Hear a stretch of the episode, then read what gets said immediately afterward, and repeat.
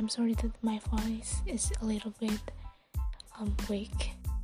It is because like the surroundings around me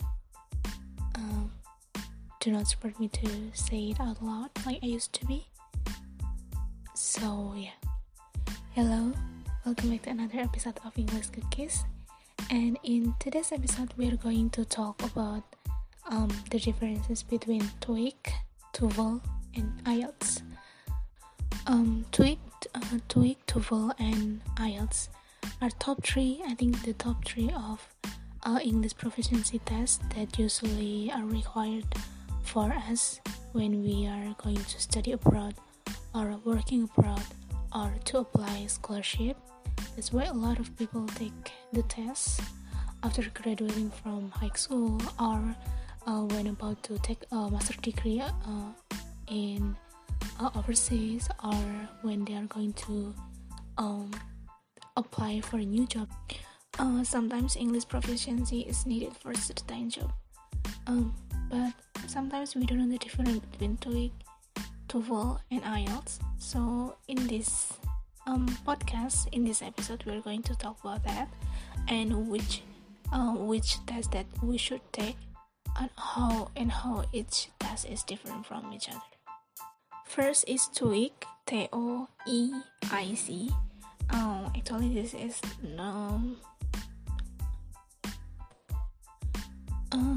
first is TOEIC, then TOEIC Bridge. TOEIC listening and reading itu dibagi menjadi 200 soal dalam 2 sesi. Jadi listening dan speaking, listening dan reading itu dibagi bagian sendiri-sendiri, dan totalnya ada 200 pertanyaan.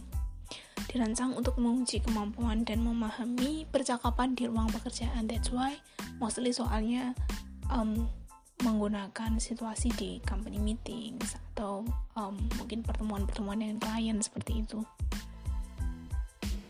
Untuk rentang nilai total dari TOEIC ini berkisar dari 10 hingga 990. Jadi nilai tertinggi dari TOEIC itu adalah 990 poin. Nah, jika dikonversikan ke standar Eropa, the Common European Framework of Reference for Language Learning, Teaching, and Assessment, skor 60 dari TOEIC itu masuk ke beginner, A1. Sedangkan 110 hingga 115 itu masuk ke A2 atau elementary. Kemudian 275 itu B1 intermediate. Kemudian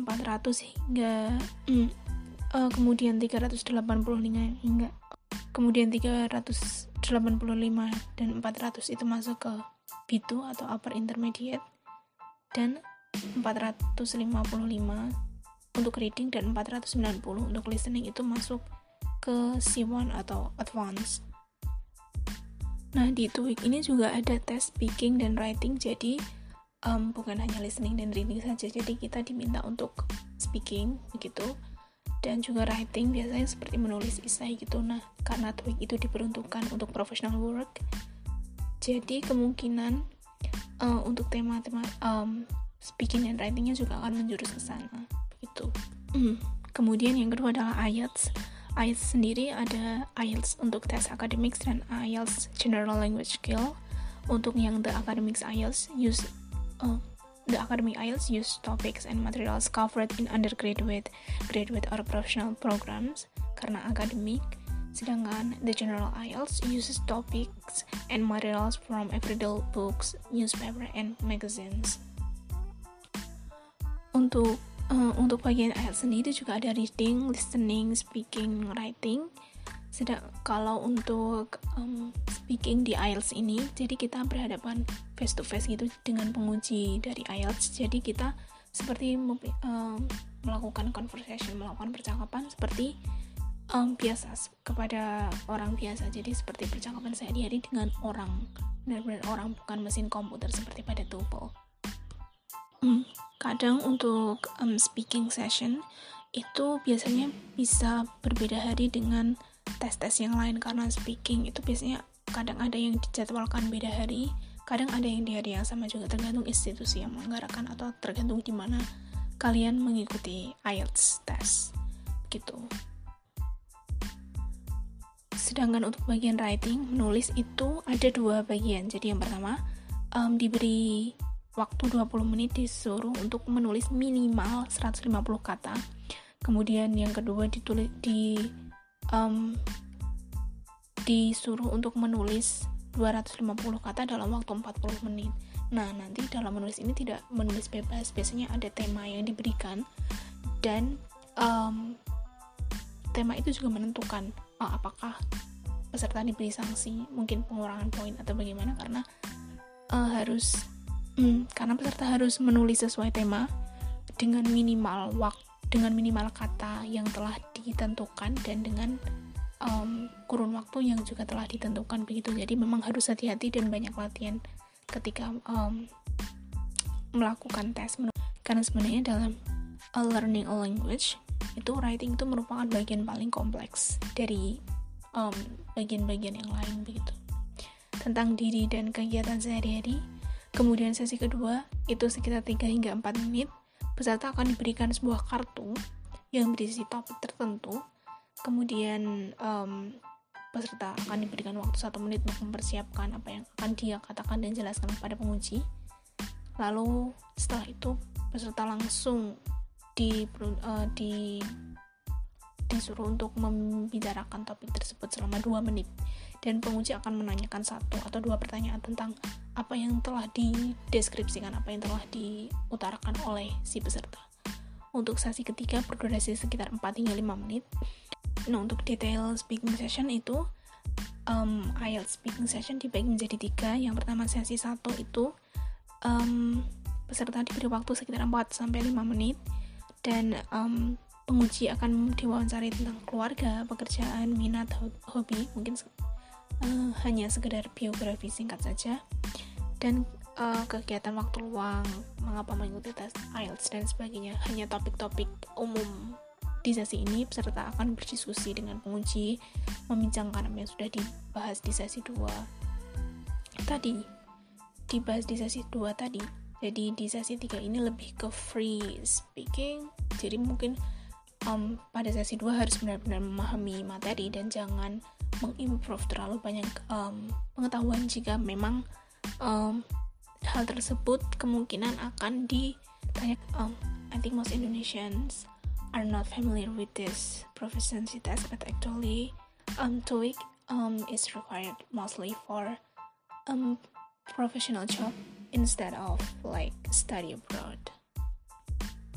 So TOEIC is passed on English use in the workplace, but the test does not require knowledge of special business words. The questions come from real situations like attending a company meeting. Jadi biasanya TOEIC itu diperlukan untuk kebutuhan bisnis. Jadi bahasa Inggris yang diteskan itu biasanya yang berhubungan dengan pertemuan-pertemuan kantor gitu. Berbeda dengan IELTS dan TOEFL yang memang biasanya dibutuhkan untuk beasiswa atau untuk sekolah ke luar negeri. Jadi TOEIC itu diperuntukkan untuk professional worker gitu biasanya, dan makanya jarang dari kita yang familiar dengan TOEIC ini. Nah, TOEIC sendiri dibagi jadi 3 bentuk tes: TOEIC listening and reading, TOEIC speaking and writing. Kan membuat kita kebingungan di sesi 3 nanti begitu.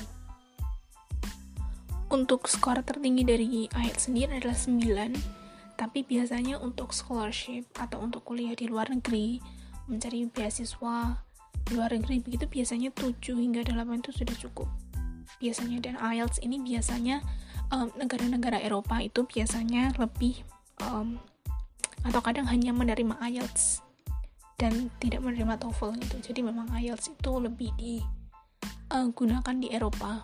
Terakhir adalah TOEFL. TOEFL ini merupakan salah satu tes proficiency English yang memang paling familiar dan paling banyak diambil oleh orang-orang Indonesia. Sedangkan TOEFL sendiri itu dibagi menjadi 3 sebenarnya tadinya. ITP yang paper based test, kemudian yang berbasis komputer, kemudian IBT yang internet based test begitu. Nah, untuk saat ini computer based testing CBT, TOEFL CBT itu biasanya skornya berkisar antara 216 hingga 677, sedangkan PBT atau paper based test itu berkisar antara 310 hingga 677. Jadi memang berbeda, berbeda jenis tesnya, walaupun sama-sama TOEFL itu bisa mempunyai skor yang berbeda pula. Sedangkan untuk IBT itu skornya sama dengan CBT setauku. Jadi memang untuk saat ini itu paper based test biasanya sudah tidak digunakan, dan yang relevan, yang dihitung relevan oleh universitas-universitas di luar negeri itu biasanya IBT. Memang IBT untuk pertukaran pelajar itu yang diminta IBT, bukan paper based test lagi. Jadi daripada mengulang mengetes, memang lebih baik langsung mengambil IBT saja, walaupun beberapa orang bilang bahwa memang paper based itu much easier. Jadi memang jauh lebih mudah paper based test daripada IBT, walaupun sama-sama tes TOEFL begitu. Di IBT juga ada reading, writing, listening, speaking seperti biasa, namun di untuk TOEFL IBT ini speakingnya tidak face to face seperti IELTS yang dengan penguji dan peserta, tapi dengan komputer. Jadi kita dihadapkan dengan komputer begitu, dan sudah diterapkan formatnya. Jadi untuk beberapa orang memang TOEFL ini lebih susah karena berhadapan dengan mesin, bukan orang. Jadi susah untuk mengimprovisasi conversation mereka begitu. Jadi lebih kaku, kesannya lebih kaku begitu. Memang untuk IBT ini jauh lebih mahal, hampir sama dengan IELTS. Untuk biaya tesnya sekitar 2 hingga 3 juta. Sedangkan untuk paper based itu biasanya banyak yang menyelenggarakan preparation begitu, dan biasanya ada yang 100.000, kadang ada yang 300.000 begitu untuk latihan-latihan dan tes-tes begitu. Tapi memang relevansi untuk paper based test ini sudah sangat jauh berkurang, karena yang dihitung itu biasanya kalau tidak IELTS, TOEIC merupakan tes proficiency yang biasanya diselenggarakan untuk anak-anak sekolah, seperti kalau di Indonesia adalah TOEFL gitu kebanyakan. Sedangkan kalau di Korea itu biasanya pakai TOEIC. TOEIC itu juga dihitung begitu, karena untuk negara-negara di sana itu jadi memang sebelum mengambil tes proficiency bahasa Inggris sebaiknya memang harus disiapkan sejauh mungkin, sematang mungkin, harus latihan berkali-kali, karena memang biaya yang dikeluarkan itu tidak sedikit, 2-3 juta untuk biaya tes, dan akan sayang sekali kalau sudah mengambil tes, sudah membayar sebegitu banyaknya, tapi ternyata skor yang didapat tidak sesuai harapan. Karena uang tidak mungkin ditarik kembali walaupun nilai yang kita dapat kecil begitu. Dan untuk kalau memang kita mengejar untuk kuliah di luar negeri atau untuk pertukaran pelajar, memang IELTS dan TOEFL itu sangat penting, terutama TOEFL IBT. Memang ada beberapa institusi pendidikan yang masih memperbolehkan TOEFL ITP untuk sebagai syarat masuk ke sekolah atau institusi mereka, tapi sejauh ini yang saya tahu mostly itu mereka sudah meminta IBT dan IELTS gitu. Jadi memang dua itu adalah yang paling penting untuk saat ini, sehingga harus dipertanyakan, sehingga harus dipertimbangkan sebaik mungkin tes mana yang harus diambil, atau ya itu TOEFL IBT. Kalau untuk negara-negara di Asia Timur seperti Jepang dan Korea biasanya TOEIC. Jadi sebaiknya mencermati persyaratan di sekolah atau di institusi tertentu, apa yang diminta, skor berapa yang diminta oleh kantor atau institusi tersebut, agar kita bisa mendaftar di dalamnya, sehingga kita mempunyai target untuk nilai IELTS atau TOEFL nanti, sehingga persiapan yang kita lakukan matang dan uang yang kita bayarkan untuk tes tersebut tidak sia-sia. Thank you.